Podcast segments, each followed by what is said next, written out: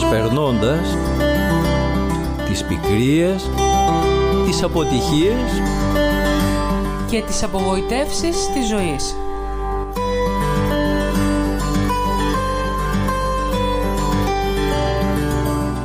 Την εκπομπή επιμελήθηκε και παρουσιάζει ο πατήρ Τιμόθεος Κοντογιάννης.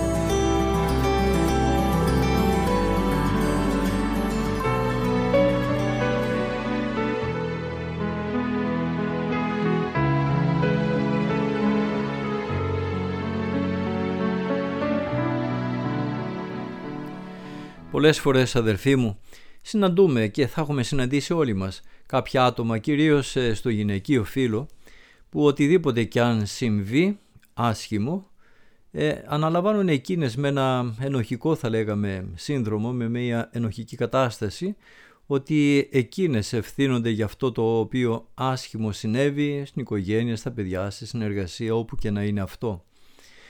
Θα δούμε όμως και από την άλλη πλευρά ανθρώπους, τώρα από την πλευρά των ανδρών κυρίως, που αδιαφορούν για οτιδήποτε έχουν κάνει. Ό,τι κι αν έχουν καταστρέψει, ό,τι βλάβη έχουν προξενήσει, ε, στον, ιδιαίτερα στους άλλους ανθρώπους, αλλά και στον ε, εαυτό τους, πάντα επιρρύπτουν την ευθύνη στους άλλους. Σίγουρα δεν ξέρω, πρέπει να έχουμε καταλάβει ότι πολλά γεγονότα τα οποία συμβαίνουν στη ζωή μας είτε ένα δυστύχημα κάποια στιγμή που μπορεί να συμβεί. Ναι, μεν μπορεί να μην οφείλεται σε μένα, αλλά να οφείλεται στον άλλον γιατί ήταν απρόσεκτος, αλλά οφείλεται και σε μένα γιατί θα έπρεπε να, είμαι, να ήμουν πιο πολύ προσω, ε, προσεκτικός, να ήμουν, εφόσον έχω καλύτερες γνώσεις, να προλάβαινα αυτό το ατύχημα αν το θέλετε ή ακόμα ακόμα μια όπως είπα μια οικονομική κατάρρευση σε μια επιχείρηση, σε οτιδήποτε και είναι αυτό, μπορεί να μην οφείλεται σε μένα αλλά να οφείλεται στην κίνηση της αγοράς, αλλά οφείλεται ένα μερίδιο και από μένα. Ή θέματα υγείας ή ό,τι και να είναι αυτό. Πρέπει αδελφοί μου να καταλάβουμε ότι καταρχάς να αποδεχόμαστε όπως λέγω πάντα την πραγματικότητα ε, οτιδήποτε και αν συμβαίνει όπως και αν έρχεται αυτό και να καταλάβουμε ότι για ορισμένα πράγματα αφενός μεν να αποδεχθούμε την ευθύνη που έχουμε πάνω σε, αυτά τα οποία, πάνω σε αυτό που συνέβη αλλά και ταυτόχρονα να γνωρίσουμε ότι πολλά από αυτά ξέφευγαν από τον έλεγχό μας. Δεν μπορούσε, δεν μπορώ να είμαι παντού πανταχού παρόν, δεν μπορώ τα πάντα να τα ελέγχω, δεν το κάνω από διαφορία, αλλά άνθρωπος είμαι. Δεν μπορώ όλα να τα γνωρίζω, όλα να τα ελέγχω. Εδώ βλέπουμε το γεγονός της ε, ταπείνωσης αδελφοί μου. Αποδέχομαι την αδυναμία μου, αποδέχομαι την πραγματικότητα. Να λοιπόν αδελφοί μου πώς τελικά ο Μωυσής κατάφερνε να παραμένει ταπεινός, ήρεμος και πώς τον βοηθούσε τελικά η ταπεινότητά του να παλέψει αυτές τις ε, ε ματαιώσεις και τα αδιέξοδα της ε, προσπάθειάς του να καθοδηγήσει, να καθοδηγεί έναν λαό ο οποίος δεν ήταν και συνεργάσιμος. Συνειδητοποίησε αδελφοί μου ο Μωυσής ότι οι επιτυχίες δεν ήταν δικές του αλλά του Θεού. Ότι ήταν όργανό του και οι αποτυχίες όπως το επεισόδιο με το χρυσό μοσχάρι που κατέβηκε από το Ρωσινά με τις εντολές του Θεού ή οι διαμαρτυρίες για την έλλειψη του νερού και της τροφής ήταν τελικά αντιπαραθέσεις ανάμεσα στον λαό και τον Θεό και όχι ανάμεσα στον λαό και τον ίδιο τον εαυτό του. Αυτό βέβαια δεν είναι μια φυγοπονία, μια αποποίηση των ευθυνών του, όχι αδελφοί μου. Είναι αποδοχή της πραγματικότητος. Τι έχουμε πει, πόσες φορές το λέγω αδελφοί μου και το τονίζω, αν μπορούσαμε έτσι να το συλλάβουμε, να το δουλέψουμε μέσα μας, πόσα πράγματα θα γλιτώναμε στην καθημερινότητα. Είμαστε διάκονοι του θελήματος του Θεού αδελφοί μου. Αν είμαι γιατρός, αν είμαι παπάς, αν είμαι οδοκαθαριστής, αν είμαι σύζυγος, αν είμαι μάνα, αν είμαι ο σύζυγος, αν έχω την τάδε εργασία, αν, αν ό,τι και αν κάνω στη ζωή μου, είναι κάτι το οποίο μου το ανέθεσε ο Θεός και είμαι διάκονος του θελήματος του Θεού και μπροστά μου πάντοτε πρέπει να έχω το θέλημα του Θεού. Πρέπει να έχω την παρουσία του Θεού Γι' αυτό αδελφοί μου λέγω πολλές φορές ότι πρέπει να αποκτήσουμε αυτήν την φιλική σχέση, διάθεση απέναντι στον Θεό. Να κουβεντιάζουμε με τον Θεό, όπως λέει η Αγία Γραφή αδελφοί μου. Εμείς στεκόμαστε ενώπιος, ενώπιος ενωπίο, ε, εφήσεις όριες επί, στο ίδιο επίπεδο και ζητάμε από τον Θεό το α, το β, απαιτούμε από τον Θεό σαν να είναι ο Θεός ένας υπαλληλός μας, ένας δούλος μας που πρέπει οπωσδήποτε, επειδή το ζητήσαμε και αν το θέλετε και επειδή πηγαίνουμε στην εκκλησία και επειδή εξομολογούμαστε και επειδή κάνουμε χίλια δυο πράγματα νομίζοντας κατά Θεόν, ε, θεωρούμε ότι πρέπει, είναι υποχρεωμένος να μας το κάνει. Το έχουμε αποδείξει ότι είμαστε παιδιά του. Μα δεν είναι έτσι αδελφοί μου. Δεν είμαστε στο ίδιο επίπεδο. Ο Θεός κατέβηκε μεν στο επίπεδό μας. Κατέβηκε για να τον προσεγγίσουμε αδελφοί μου, όχι να τον υπερβούμε. Κατέβηκε ο Χριστός αδελφοί μου και ήρθε και συνυπήρξε ανάμεσά μας για να μας δείξει την αγάπη Του, να μας δείξει την οικειότητα την οποία έχει και πρέπει να έχουμε απέναντί Του. Βέβαια, δεν μπορώ να αισθάνομαι οικείος και φίλος με έναν άνθρωπο ε, τον οποίο εγώ τον ε, βρίζω, τον υποτιμώ, τον, τον προσβάλλω με τις πράξεις μου, με τα λόγια μου, αθετώ τις υποσχέσεις μου, ε, λογικό είναι. Δεν μπορώ να βρίσκομαι σε τέτοια συνεργασία. Οι άνθρωποι της Παλαιάς Διαθήκης, λέει η Αγία Γραφή, όπως το έχω πει πάμπολες φορές αδελφοί μου, και δυστυχώς το περνάμε έτσι επιπόλαια, συνομιλούσαμε με τον Θεό, συζητούσαν, δηλαδή όπως λέγω χαρακτηριστικά στέλνω ένα μήνυμα στο αγαπημένο μου πρόσωπο, συνεργάτη μου, τον φίλο μου, και του λέω καλημέρα, τι κάνεις, ζητάω μια συμβουλή, ζητάω κάτι να μου δώσει, ό,τι και να είναι αυτό. Με αυτή την άνεση πρέπει να φτάσουμε να συνομιλούμε με τον Θεό. Όταν φτάσουμε σε αυτό το επίπεδο αδερφοί μου θα καταλάβουμε ότι είμαστε όργανα του Θεού. Είμαστε διάκονοι του θελήματος του Θεού. Τότε, ε τότε αδερφοί μου όπως και ο Μωυσής δεν θα ταραζόμαστε όταν κάτι δεν γίνεται σωστά όταν κάποιος δεν με ακούει επί παραδείγματι. Αμέσως θα στρέψω το βλέμμα μου στον ουρανό και εκείνος θα το τακτοποιήσει. Θα πω Χριστέ μου, για δες, μου ανέθεσες αυτό, μου ανέθεσες να διεκπαιρώσω μια υπόθεση, βρίσκω μια δυσκολία. Ε, μου ανέθεσες να είμαι σύζυγος, μου έδωσες δώρα και αυτά τα δώρα είναι τα παιδιά μου. Κοίταξε, Βρίσκω δυσκολίες. Προσπαθώ όσο είναι δυνατόν από την πλευρά μου. Κανόνισε τα εσύ λίγο παραπέρα. Τότε αδελφοί μου δεν θα εκνευριστούμε. Έχετε προσέξει πολλές φορές που στο σπίτι επί παραδείγματι στον χώρο που εργαζόμαστε ό,τι και να είναι αυτό που εκνευριζόμαστε ότι όταν κάτι δεν πάει καλά και βάζουμε τις φωνές. Μήπως τελικά ε, θυμώνουμε ε, και βάζουμε με μανία φωνές εκεί, ε, παραφερόμαστε γιατί θεωρούμε ότι εμείς είμαστε, να το πω χοντρά, οι θεοί που πρέπει οι άλλοι να καθίσουν προσοχή απέναντί μας, ότι εμείς είμαστε το επίκεντρο αυτού του χώρου που υπάρχουμε, είτε αυτό είναι οικογένεια, είτε αυτό είναι χώρος εργασίας, είτε είναι χώρος συνεργασίας, φιλίας, Δείτε πόσες παρεξηγήσεις, πόσοι καυγάδες γίνονται σε διάφορους, να το πω έτσι, χώρους όπου υπάρχουμε και μάλιστα από κάποια άτομα λίγο εντονότερα. Γιατί, τι είναι εκείνο, θυμάμαι αδελφοί μου, ε, νέος πάνω στο μοναστήρι που είχα την ευθύνη των οικοδομών και διάφορων άλλων ε, πρακτικών πραγμάτων στο μοναστήρι, ε, κάπου ε, έβαζα φωνές, έκανα παρατηρήσεις και μου λέει κάποια στιγμή ο πατήρ Αθανάσιος, ο ηγούμενος μου λέει «Τιμόθε, ναι πράγματι έχεις δίκιο πάνω σε αυτό που λες, αλλά για σκέψου, και αν δεν γίνει και ακριβώς έτσι όπως το είπες, θα γίνει τρίτος παγκόσμιος πόλεμος.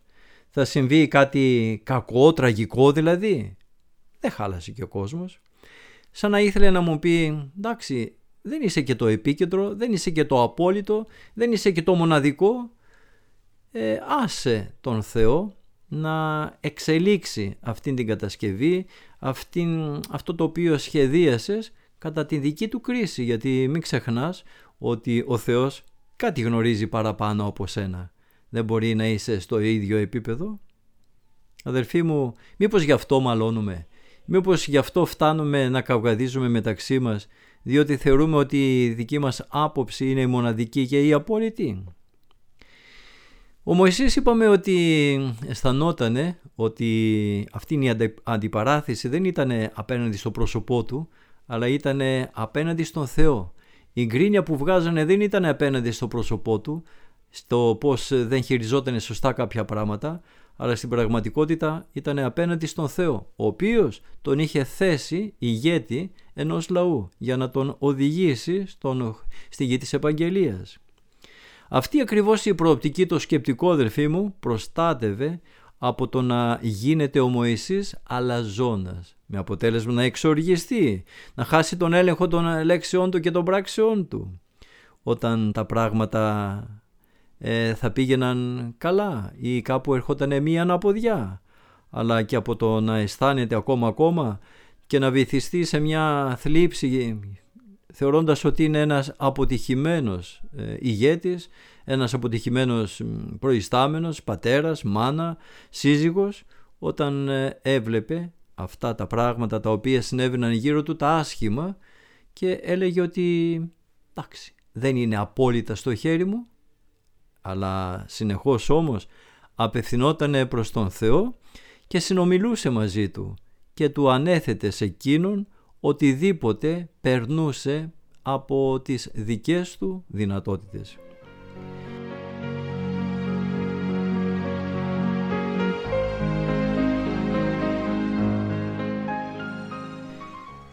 Αλήθεια αδελφοί μου, γιατί είναι τόσο δύσκολο για μας να αποδεχθούμε την ιδέα ότι δεν είμαστε το κέντρο του κόσμου, ότι μπορεί και να μην είμαστε υπεύθυνοι για όλες τις καλές και τις κακές στιγμές της ζωής μας, ξαναλέγω, κόσμος δεν είναι ο κόσμος γενικότερα, το κέντρο του κόσμου, κόσμος είναι και η οικογένεια, το σπιτικό, έτσι, ο χώρος εργασίας, ε, η φιλία μεταξύ δυο ανθρώπων ακόμα ή κάποιον άλλον, όπου και αν βρισκόμαστε αδερφοί μου. Θα δούμε ένα μικρό παιδί, νεογέννητο, τους πρώτους μήνες της ζωής του δεν έχει μάθει ακόμα να ξεχωρίζει τον εαυτό του από τον κόσμο που υπάρχει γύρω του, την οικογένειά του, τα αδέρφια του, τους γονείς του. Μετά όμως από μερικούς μήνες, όταν καταλαβαίνει ότι υπάρχει ένας κόσμος έξω από αυτόν, ότι υπάρχουν κι άλλοι, αρχίζει τότε να βλέπει τον εαυτό του σαν το κέντρο αυτού του κόσμου και σαν την αιτία για οτιδήποτε συμβαίνει. Το παιδί ξυπνάει από έναν σύντομο ύπνο θα λέγαμε και το μόνο που έχει να κάνει είναι να κλάψει για να μαζέψει αμέσως γύρω του τους ανθρώπους που θα ασχοληθούν μαζί του. Αυτό δεν κάνουμε, μόλις λίγο γκίχ κάνει το παιδί, αμέσως τρέχουμε. Αμέσως πέφτουμε και ειδικά οι ηλικιωμένοι, οι γιαγιάδες, οι παππούδες, αμέσως εκεί, κατά πάνω στο παιδί, κλαίει το παιδί. Δεν το αφήνουμε λίγο να κλάψει. Ε, δεν πειράζει. Θα δυναμώσουν και τα πνευμόνια του αδερφοί μου. Ε, είναι πεινασμένο το μικρό παιδί; Ε, ένα κλάμα του και έρχεται κάποιος αμέσως να το ταΐσει. Το μανάρι μου πείνασε, φέρτε εδώ πανικό στο σπίτι, χαλασμός, δεν είναι έτοιμη η κρέμα, τι έγινε, τι έκανες τόση ώρα, φέρ εδώ, μη το ταΐζεις έτσι, δεν είναι σωστός ο τρόπος. Όταν πάλι νιώθουμε υγρασία στον ποπό του, τον διώθουμε και ανήσυχο, κάποιος άλλος αμέσως να τρέξει να το αλλάξει. Μα κακό είναι θα πει κανένας. Όχι, μα είναι και θέματα υγιεινής. Αλλά για δείτε πόσες φορές δημιουργούμε πανικό με το πώς ποιος θα αλλάξει το παιδί και, και χίλια δυο πράγματα. Ο κόσμος τελικά δεν μοιάζει να υπάρχει για κανέναν άλλο λόγο παρά για να ικανοποιεί τις ανάγκες του. Σε αυτό εξάλλου, αδελφοί μου, κακά τα ψέματα το τροφοδοτούμε και εμείς με τη δική μας συμπεριφορά όπως είπα. Ε, γιατί μπορεί να νιώθουμε αδελφοί μου μια έλλειψη, μια αστάθεια στον εαυτό μας και ψάχνουμε να βρούμε την ε, επιβεβαίωση αδελφοί μου. Τρέχουμε ε, γιατί και εμείς ψάχνουμε να βρούμε τον εαυτό μας. Ψάχνουμε να βρούμε την αξία μας αδελφοί μου ψάχνουμε να βρούμε και επιδιώκουμε με αυτήν την αυθόρμητη ε, προσφορά προς το μικρό παιδί ψάχνουμε να βρούμε, επιζητούμε ένα χαμογελάκι και λέμε «Α, εμένα με χαμογέλασε, εσένα δεν σε χαμογελάει». Και με αυτόν τον τρόπο ψάχνουμε να βρούμε την επιβεβαίωσή μας, την αξία μας, ότι εγώ έχω αξία, ενώ εσύ είσαι κακός, δεν, δεν σε γελάει το παιδί. Και τελικά τι κάνουμε, καταστρέφουμε το ίδιο μας το παιδί. Ε, δεν του δίνουμε με αυτόν τον τρόπο να καταλάβει ότι ξέρεις εδώ μέσα δεν υπάρχεις μόνο εσύ, υπάρχουν και άλλα άτομα. Δεν είσαι το κέντρο του σπιτιού, πόσες ζημιές έχουμε κάνει στα παιδιά μας τα οποία τα βλέπουμε σήμερα. Εφήβους αδερφοί μου και δεν ξέρουν να φάνε. Θέλουν κάτι να φάνε, ένα φαγητό, ένα κάτι, οτιδήποτε και, και τρέχουν στη μαμά τους να τους το φτιάξει, να τους κόψει την πριζόλα, να τους κόψει το... Όχι γιατί είναι μικρά παιδιά και δεν ξέρουν να χειριστούν το μαχαίρι, αλλά γιατί έτσι τους μάθαμε, γιατί όλοι πρέπει να ασχολούμαστε μαζί τους και το επιζητούν.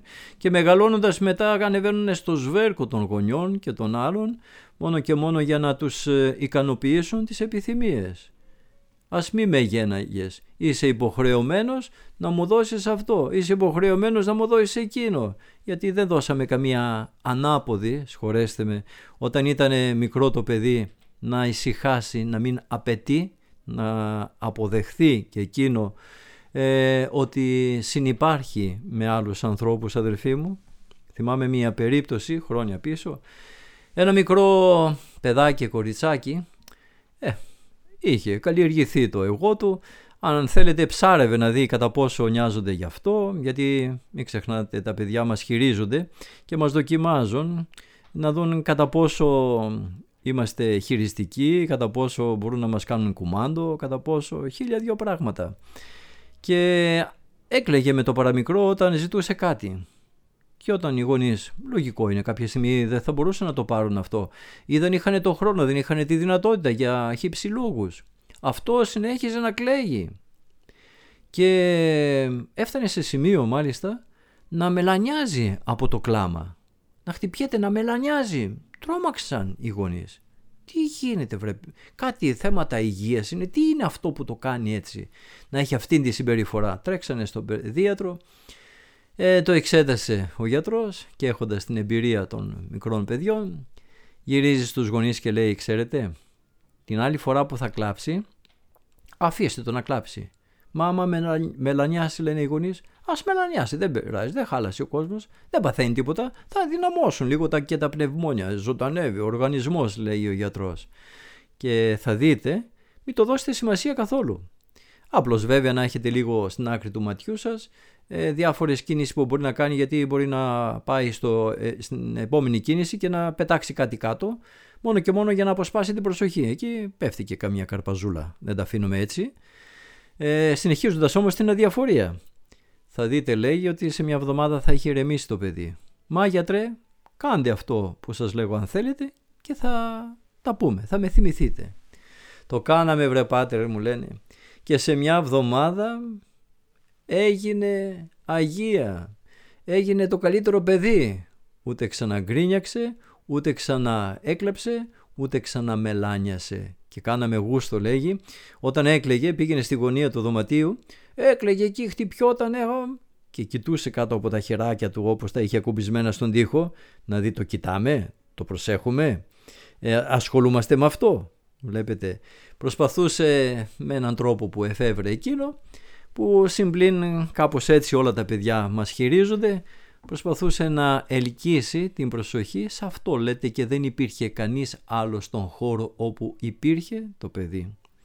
Αν ε, δεν μπορέσουμε, δεν προσπαθήσουμε να δώσουμε στα παιδιά μας να καταλάβουν αδελφοί μου ότι δεν είναι το μοναδικό, δεν είναι το επίκεντρο του κόσμου. Τα παιδιά μας θα ξεστρατήσουν στην πορεία. Θυμάμαι όταν ήμασταν μικρά παιδιά ο πατέρας το έχω πει πολλές φορές και σε ομιλίες και σε εκπομπές όταν κάποια στιγμή παίζαμε με τα ξαδέρφια μας ή τα άλλα τα παιδιά εκεί στην αυλή και γινόταν μια φασαρία, μια ταξία, κάποιος έκλαιγε κάτι, γινόταν που θα μπορούσε να έφταιγε ε, το άλλο το παιδί έτσι που παίζαμε μαζί. Έδινε ε, μια καρπαζιά γερή και σε εμάς, ένας σκαμπίλι γιατί παρότι κλαίγαμε ε, έλεγε εσύ γιατί δεν πρόσεχες, τι δουλειά είχες και μπερδευόσουν εκεί μέσα, να μην μπερδεύεσαι άλλη φορά. Βλέπετε δεν πήγαινε στη μάνα του παιδιού του άλλου να διαμαρτυρηθεί τι έκανε στο παιδί μου και έτσι και αλλιώς και να πάρει θάρρος στο παιδί και να πει «Ωπ, εδώ είμαστε, εμείς είμαστε το επίκεντρο, να, θα με προστατεύσουν, θα μου κάνουν». Όχι, γιατί τι είπαμε στην αρχή της εκπομπής, πολλά πράγματα τα οποία συμβαίνουν οφείλουμε και εμείς και πρέπει να μάθουμε πάνω σε αυτό ότι αν έγινε κάτι άσχημο δεν ευθύνεται πάντα ο άλλος. Εγώ που τα ξέρω, που βλέπω και κρίνω και καταλογίζω την ευθύνη στον άλλον που σημαίνει ότι έχω γνώσεις περισσότερες από εκείνον.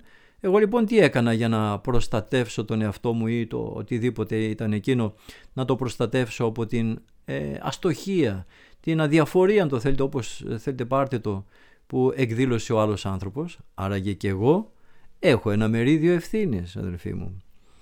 Και αν το θέλετε ακόμα περισσότερο, μην ξεχνάμε ότι ο Θεός πολλές φορές επιτρέπει να κάνουμε λάθη, να γίνουν ζημιές, να φάμε τα μούτρα μας, γιατί βλέπει ότι αλλιώς δεν πέφτει η μύτη μας, δεν ταπεινωνόμαστε, δεν προσγειωνόμαστε στην πραγματικότητα και ο Θεός επιτρέπει τις πτώσεις μας, τα λάθη μας για να οδηγηθούμε στην ταπείνωση αδελφοί μου. Σε μια φυσιολογική πορεία αδελφοί μου, το παιδί που προαναφέραμε προηγουμένως, όταν κάπως έτσι αρχίσουμε να του μαθαίνουμε, θα δούμε ότι με δισταγμό θα αφήσει την ιδέα αυτή πίσω του ότι «Ε, μικρό παιδί είμαι μωρέ, προσέξτε με και λίγο». Ναι, θα σε προσέξουμε μέχρι σε ενός σημείο. Δεν θα μας ανεβείς και στο κεφάλι, όπως λέγανε οι παλιοί. Θα μάθει τελικά το παιδί να μοιράζεται τα παιχνίδια του αδελφοί μου γιατί ξέρει ότι δεν είναι μοναδικός αυτό που συμβαίνει. Ω, είναι δικό μου το παιχνίδι. Ω, είναι δικό μου εκείνο και μαμά και τσιρίζουν. Δεν έμαθαν τα παιδιά να μοιράζονται, γιατί θεωρούν αυτή είναι η μοναδική. Η, αυτή είναι η αποκλειστική και κανένας άλλος. Θα μάθει λοιπόν να μοιράζεται τα παιχνίδια του. Κόμμα ακόμα να περιμένει το φαγητό του, τα γεύματά του. Όχι θέλω να φάω και να τσιρίζω και να τρέχουμε, μην τυχόν και κακορδίσουμε το παιδί, μην τυχόν και πεινάσει κανένα δευτερόλεπτο παραπάνω το παιδί. Όχι, θα φάμε και πρέπει να τρώμε στην ώρα μας αδελφοί μου. Θα αρχίσει να πηγαίνει όπου είναι να πάει στην ώρα του και όχι να τον περιμένουμε. Βλέπετε πολλές φορές ανθρώπους που ετοιμαζόμαστε να φύγουμε να πάμε μια ταξίδι, ένα κάτι κάπου και περιμένουμε. Άντε ρε κατέβα, τα δύο ώρα είπαμε θα φύγουμε. Ναι ναι έρχομαι. Γιατί στο βάθος βάθος θεωρεί, έμαθε να θεωρεί τον εαυτό του επίκεντρο του κόσμου και τελικά κινείται κατά αυτόν τον τρόπο για να φανεί η διαφορά. Εγώ δεν τρέχω σαν τους άλλους πρώτους, εγώ έρχομαι στην δική μου ώρα. Εκεί ο πατέρας μας, ξέρετε τι έκανε, μας παρατούσε και έφευγε και εμείς χτυπιόμασταν.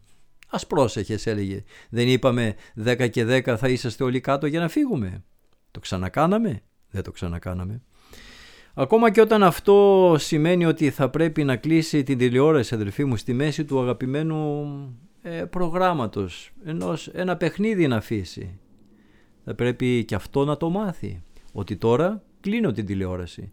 Τώρα πρέπει να σταματήσω το παιχνίδι, ότι με ζήτησε ο πατέρας, ζήτησε η μητέρα.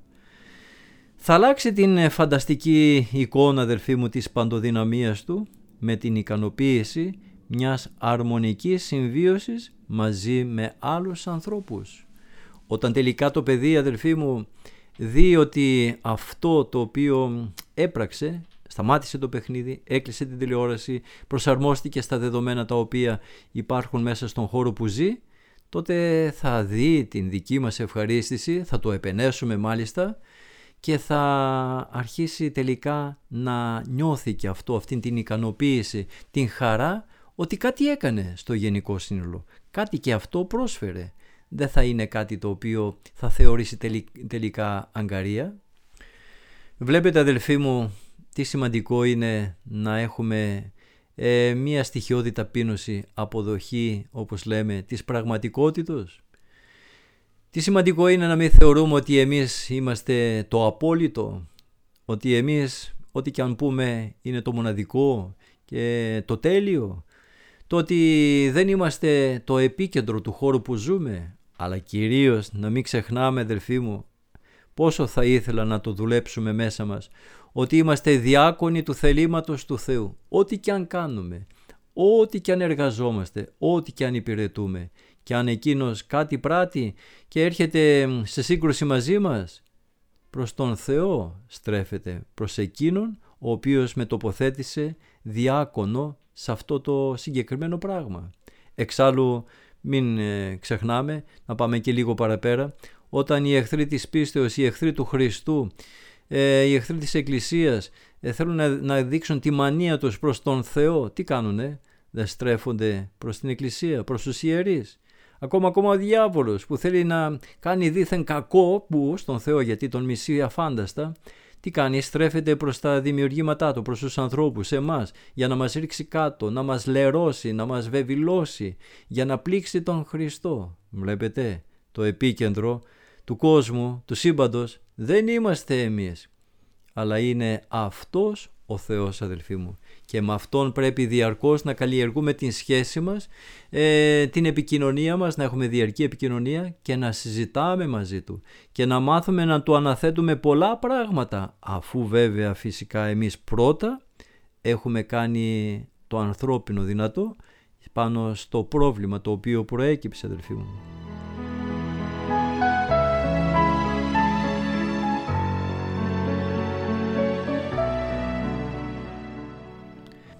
Αλλά για να μην αδικήσουμε το θέμα μας αδελφοί μου, επειδή ο χρόνος περνάει, ας δούμε λίγο και κάποιες άλλες παραμέτρους πάνω στο θέμα αυτό στην επόμενή μας εκπομπή.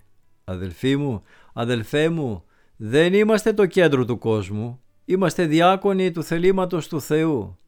Σε Εκείνον να απευθυνόμαστε και μην καυγαδίζουμε μεταξύ μας να βγάλουμε άκρη, να βρούμε το δίκαιο μας, Εμή η εκδίκηση, λέγει ο Κύριος, θα το αναλάβω εγώ. Ανέθεσέ μου το και εγώ θα το κανονίσω. Εσύ κανόνισε να διακονήσεις σωστά κατά τον καλύτερο τρόπο το διακόνημα που σου ανέθεσα στο επόμενο βήμα σου. Τα άλλα είναι δική μου δουλειά λέγει ο Κύριος αδερφοί μου. Σαν ήρθε η βραδιά, η γη σιωπά τραγούδι στην καρδιά, ό,τι μου χάρισε το έκρυψα βαθιά.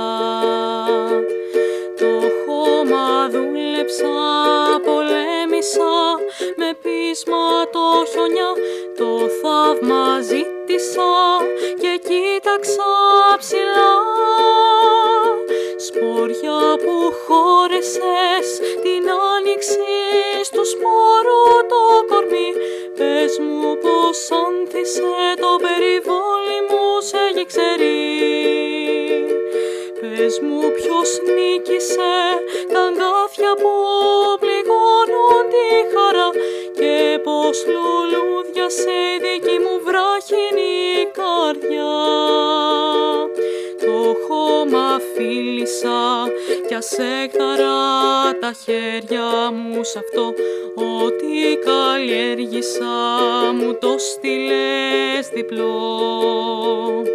Το σπόρο ρώτησα μην άκουσε της γης το μυστικό Και μου ψιθύρισε πως είδε το Θεό. Σποριά που χώρεσες την άνοιξη πως άνθησε το περιβόλι μου σε γεξερί Πες μου ποιος νίκησε τα αγκάθια που πληγώνουν τη χαρά. Και πως λουλούδια σε δική